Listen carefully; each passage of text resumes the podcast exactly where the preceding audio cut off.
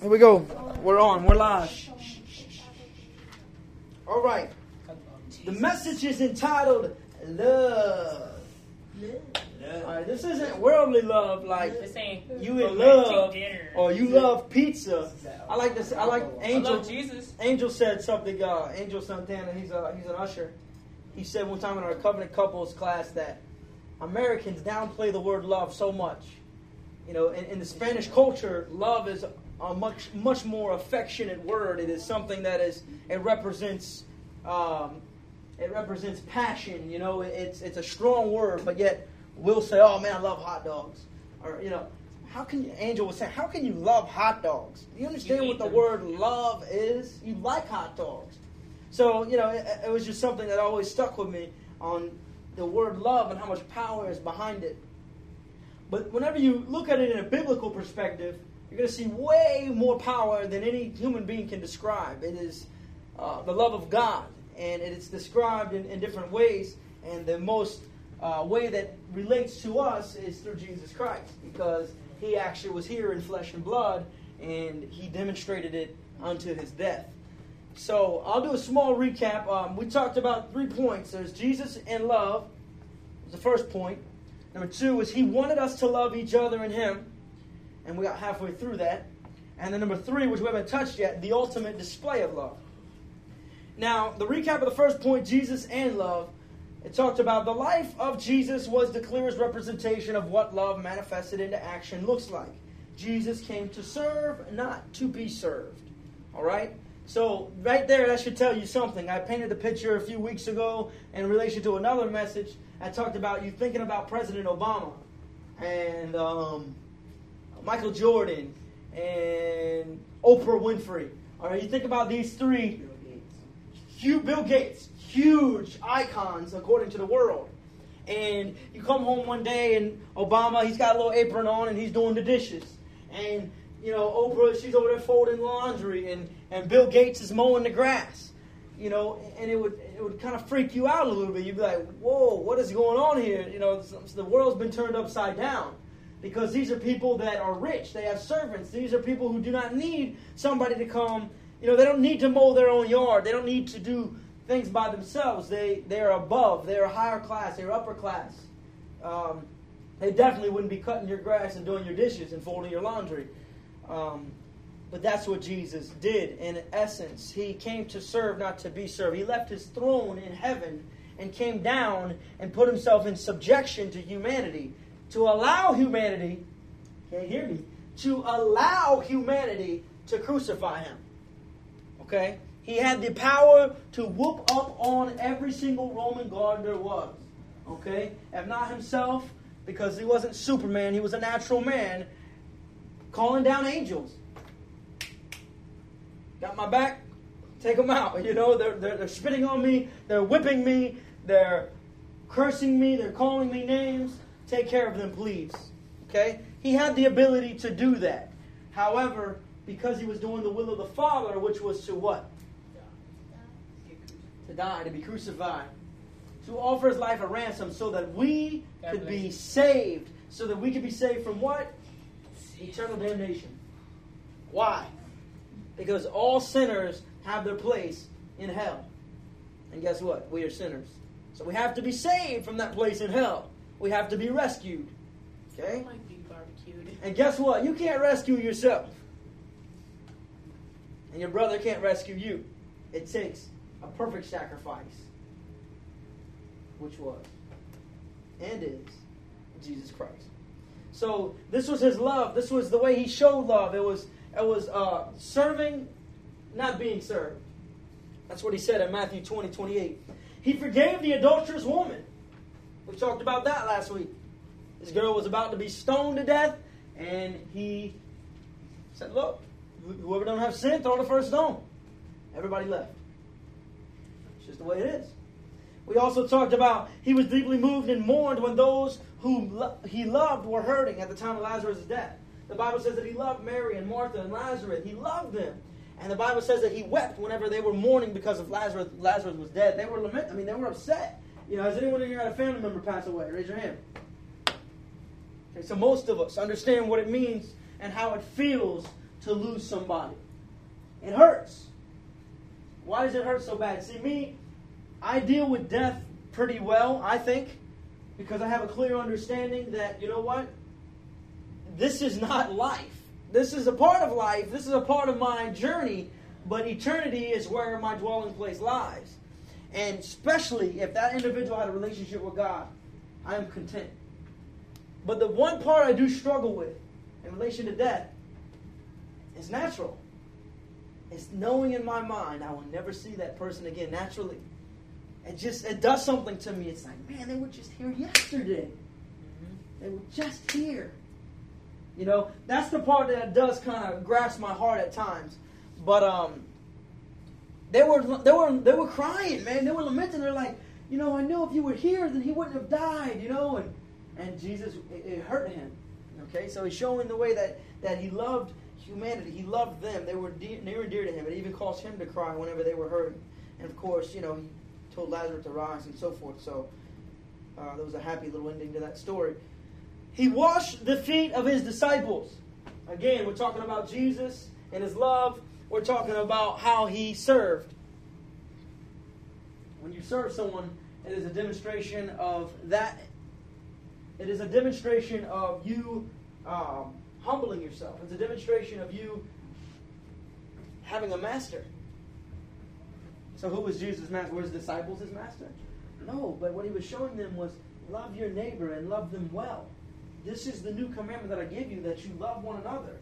See, he was showing them that. He was doing the will of the Father. The Father was his master. He was doing the will of the Father. And that's why he was serving. He was showing his love. Um, so that's Jesus in love.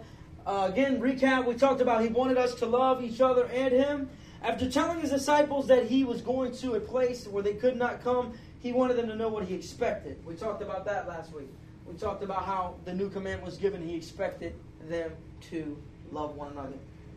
Uh, he told us how we could check ourselves and others in the mere words of I love God. Everybody says, Oh, I love God. I love God. So many people love God, right? Matter of fact, if you do a survey, probably 90% of people you ask will say, I love God. They will. Why? Because it just sounds good. You know, they've got their own idea of who God is. It makes them feel good to say, I love God and I'm going to heaven one day. That makes them feel good. It really does. Nobody wants to go to hell. Okay? Even the idiots out there, and I, I'm sorry that I say idiots, but even the people who are ignorant and they say, Oh, I don't care if I go to hell. Nobody wants to burn forever. Okay? They don't understand what they're saying. That's why I say they're, they're ignorant. They don't understand what they're saying. So, whenever they say they love God and so many people say it, the Bible says you can check yourself on that statement there. You do His will, if you follow His commandments, if you are obedient to His word, then you love Him. That's what the Bible says. The Bible says, Whoever keeps my commandments, those are my disciples. Those are the ones who love me. Those are the ones who belong to me. So that's just a way we can check ourselves. And then this is the this is the areas that we didn't get to last week. Um, Jesus told us to continue to abide in his love. And, and if somebody would turn to John chapter 15, I'll allow you to read if you'd like to read. Christian, you want to read? You want to come up here? Read from uh, 9 verses, chapter 15, verses 9 through 17 right here. No, 9 through 17. There you go. As the Father loved me, I also loved. Abide in my love. If you keep my, my commandments, you will abide in my love, just as I have kept my Father's commandments and aside in his love. And abide in his love. Stop right there for one second. So he's saying, Jesus said, As the Father loved me, I have also loved you. Abide in my love. He's telling you to abide in his love. What does that mean? Anybody? Stay. Stay in my love. As the Father loved me, I love you. Abide in my love. I love you. Stay, stay right here with me. Stay in my love. And then he goes on in verse 10 and says, If you keep my commandments, you will abide in my love. So he's telling you to abide in his love. He's telling you to stay in his love, and now he's going to tell you how to do it. Man, ain't, ain't, that's the best kind of teacher. So, oh, look, here's your homework assignment. This is how you do it. Now you go home, you ain't confused, you know what you got to do. You understand the instructions. Jesus says, Abide in my love. Here's how keep my commandments, and you will abide in my love. And then he goes on and says, Just as I have kept my Father's commandments, and I abide in his love. So it's a relational thing here. All right? In verse 11. All right. These things I have spoken to you, that my joy may remain in you, and that your, that your joy may be full. This is my commandment, that you love one another as I have loved you. Greater love has no no one than his, than to lay down one's life for his friends. Stop right there for a second. This is a point we're going to talk about, so I don't want to touch on it too much. But hear this Greater love has no one than this, than to lay down one's life for his friends. That, that just excites me. I had to repeat it. Verse 14. You are my friends if you do whatever I command you. Keep going. No longer do I call you servants, for a servant does not know what it, what his master is doing. But I have called you friends, for all things you, for all things that I heard from my Father, I have made known to you. 16. You did not, you did not choose me, but I chose you and appoint, appointed you that you should go and bear fruit, and that your fruit should remain that whatever you ask the Father in my name, He may give. In verse 17. These things I command you, that you love one another. These things I command you that you love one another. Thank you, brother. Thank you very much, brother Christian. So the bullet point that I had here was he told us how to abide in his love. He told us how to remain. All right? Keep his commandments. Is everybody clear on that? Everybody wants to be in relationship with God, right? Everybody wants to be pleasing to God, right? Everybody wants to have joy and abundantly. Everybody wants to experience fellowship and relationship with Jesus Christ, right? Everybody wants to be a reflection of Jesus Christ, right? Okay? Abide in Him. How the heck do I do that? Keep His commandments. That's scriptural. That's what Jesus is telling His disciples to do. All right?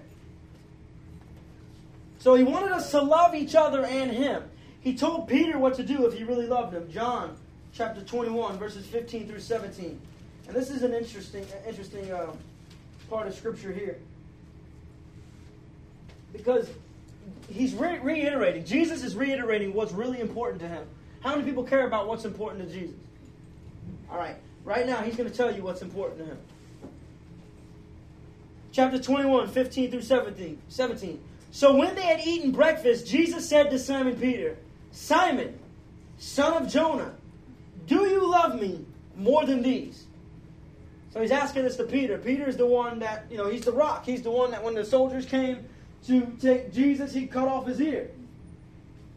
He's the one that whenever he said, uh, when, the, when, the, when, the, when the water was all crazy and Jesus was out there in the water, he said, Come. Peter got out the boat and he started walking on water.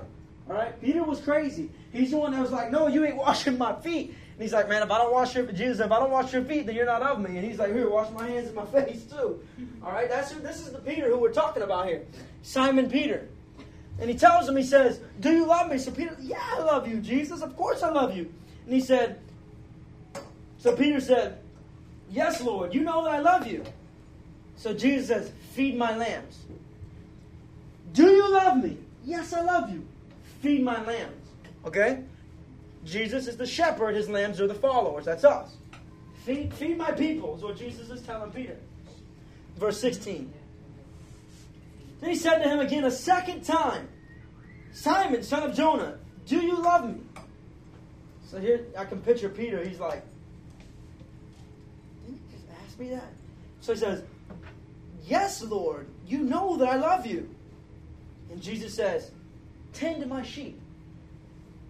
Feed my followers. Feed the people who love me. Feed my lambs. Tend my sheep. Tend my followers. Tend those who love me. Disciple them. Train them. Teach them my ways. Teach them my, my word. Tell them everything that I taught you. And then in verse 17, Jesus says, He said to him a third time, Simon, son of Jonah, do you love me? Now Peter's like, This is crazy. Peter says, he, the, the scripture says, Peter was grieved because he said to him a third time, Do you love me?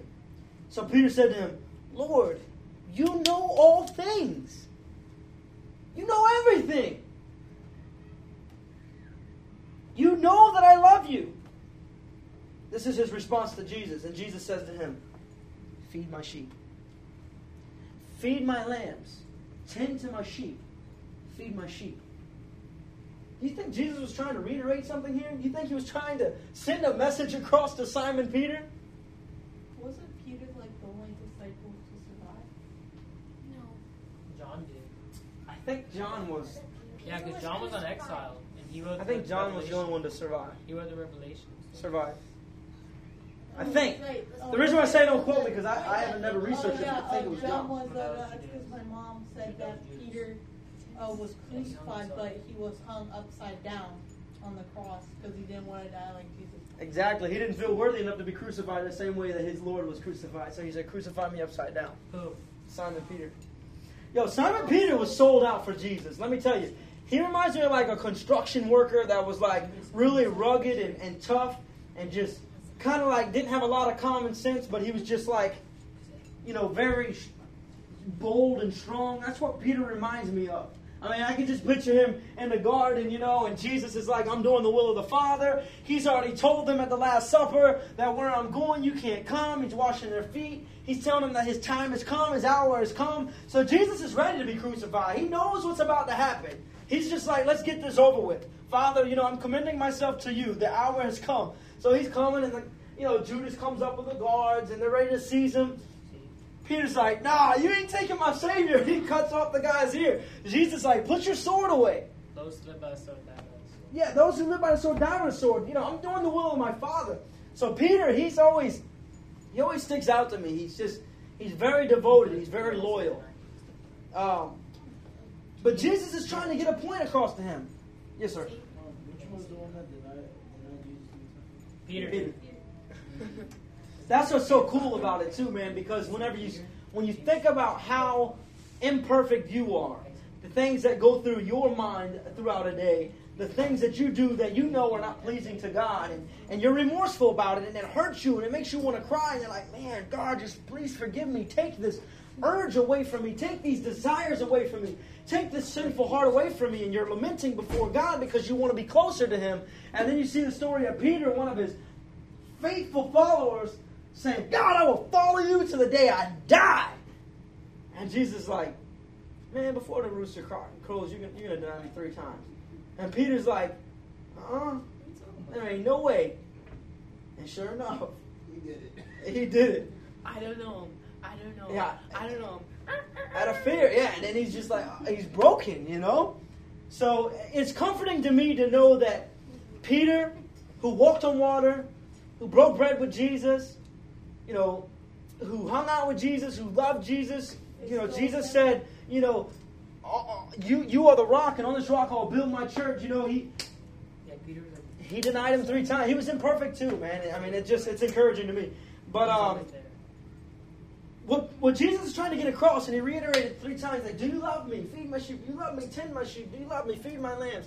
He's trying to say, look, I care about my people. I care about my follow, my followers. Jesus told God, he said, you know, my desire is that I don't lose any of them that you give me. And he's telling Peter, look, because he knows he's leaving. He knows he's going to send the Spirit to give you power, but he's leaving. His physical presence is leaving.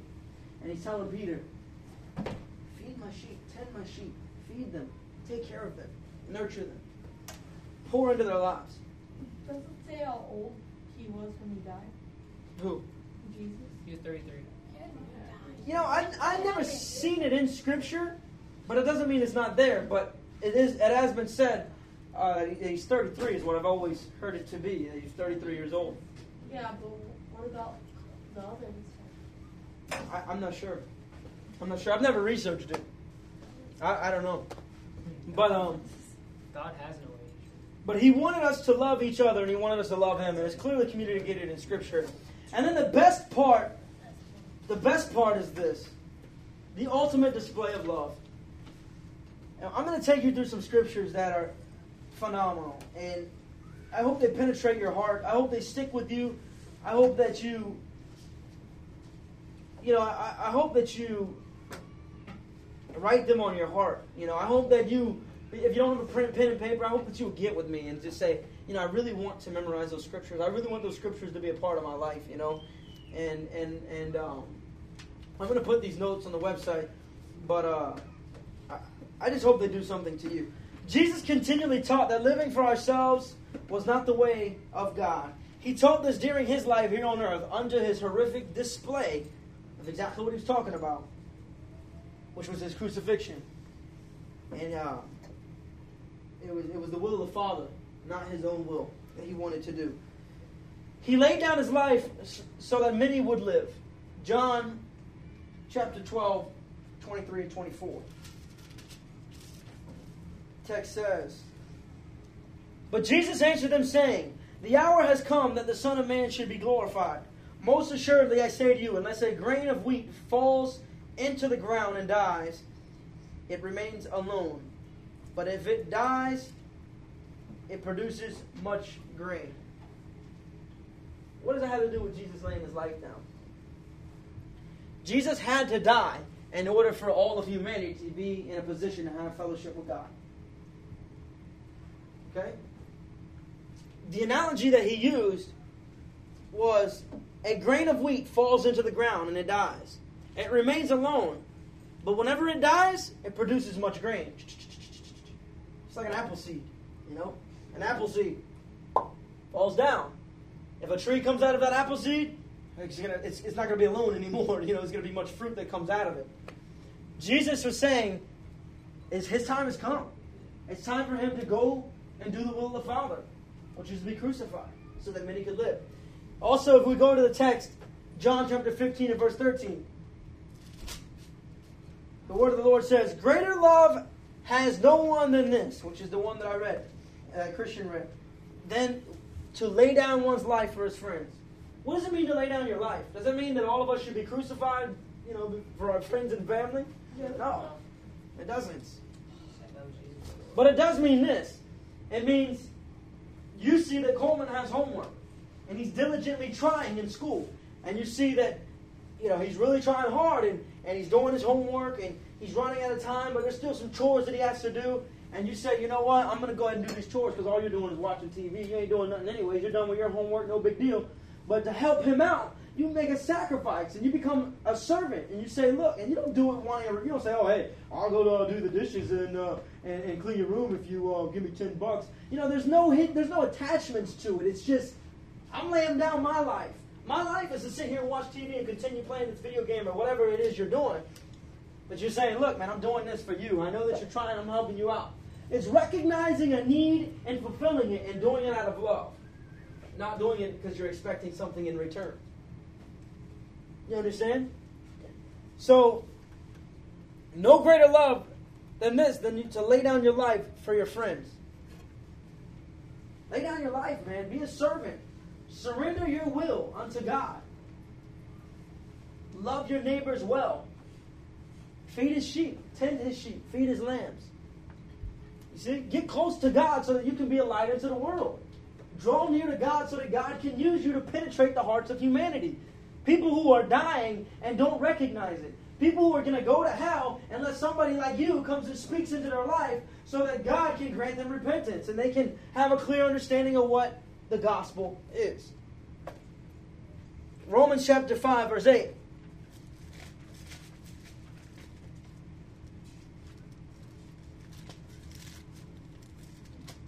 Romans 5 8 says, But God demonstrates his own love towards us. How many people want to know how God demonstrates his own love towards us? About three of us? Five of us? Okay. Well, for those five, God demonstrates his love towards us in that while we were still sinners, Christ died for us. So whenever your friends say, Oh, how do you know God loves you? I was a sinner going straight to hell, and he still sent his son to die for me. If that ain't love, I don't know what is. When you have children, it'll become more real to you. But if it's real to you now, just think about it. I mean, we can all use common sense here. But I'm telling you, me picturing my son Isaiah or Caleb, and for going out to the people that hate my family, that have, you know, threatened my family, that have, you know, egged my house, you know, that have, you know, uh, slap my little sister. I, got a little sister. Yeah, I do. I slap my little sister. People that hate me. All right. People that hate me, and I say, you know what, Isaiah, I'm sacrificing you so that they can live. No greater love than that. God demonstrates His own love towards us in that while you were still a sinner, Christ died for you. Colossians 2, 13, 4, and 4, uh, chapter 2, verse 13 and 14. And the word of the Lord says, And you, and who? You. That's me. You, me, me, you, you, me. All right. And you being dead in your trespasses. What the heck does that mean? Anyone know what that means? You said? Your sin. Your offenses. What are you trespassing, Carmina? God. Trespassing God and His commandments. I know, I see you. She's like, huh? She was about to sneeze. She's telling the truth. Um, but you being, being dead in your trespasses, and while we were still sinners, Christ died for the ungodly. You being dead in your trespasses, and the uncircumcision of your flesh. Okay, he's talking talking to the the uh, the Hebrew people back then, the children of Israel. He has made alive together with him, having forgiven you of all those trespasses. Verse 14 says, having wiped out the handwriting of requirements that was against us, which was contrary to us. What is that? Having wiped out the handwriting of requirements that was against us, which was contrary to us. There's something to think about there, right? The law of the Lord is perfect, converting the soul. His commandments. His commandments are against our very nature. Our very nature is what? To rebel against God. So those handwriting of requirements, that were wiped out. He wiped them out, cleaned the slate. And if you continue to read, it says, He is taking it out of the way. He has taken all of those requirements out of the way. And the next part is beautiful. Having nailed them to the cross.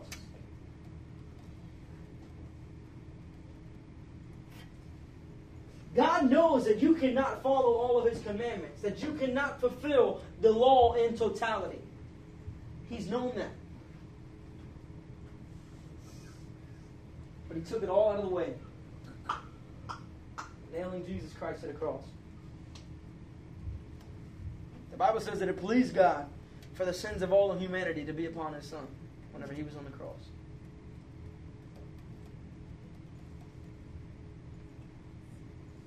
Jesus did what he set out to do, which was the will of the Father. This kind of love will cover a multitude of sins. Proverbs 10 12.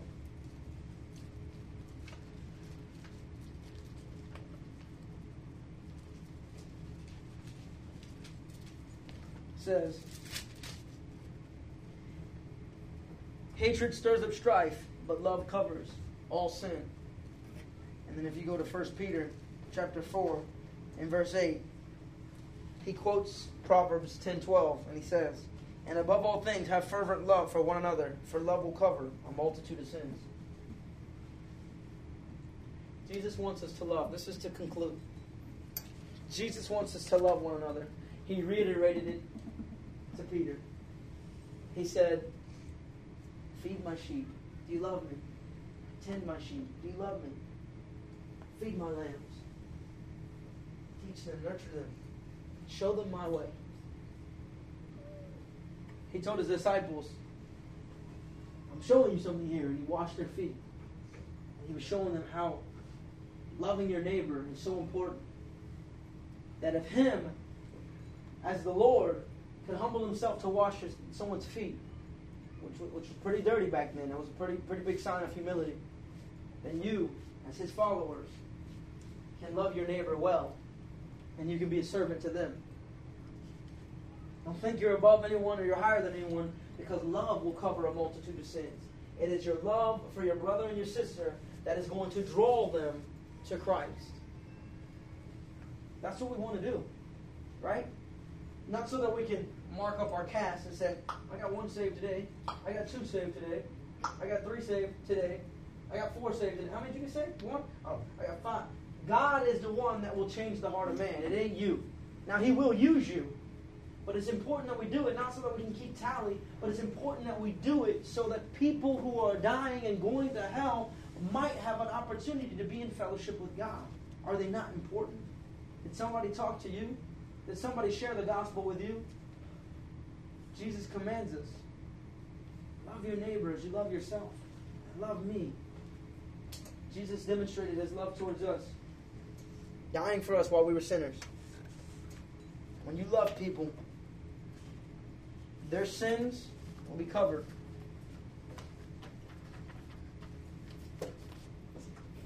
Why? Because the inspired Word of God says so. If you really, really, really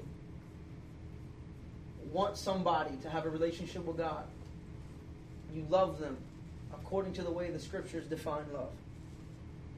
You love them well, and you communicate the gospel to them, caring about their eternal salvation more than you care about your well being. And that's it.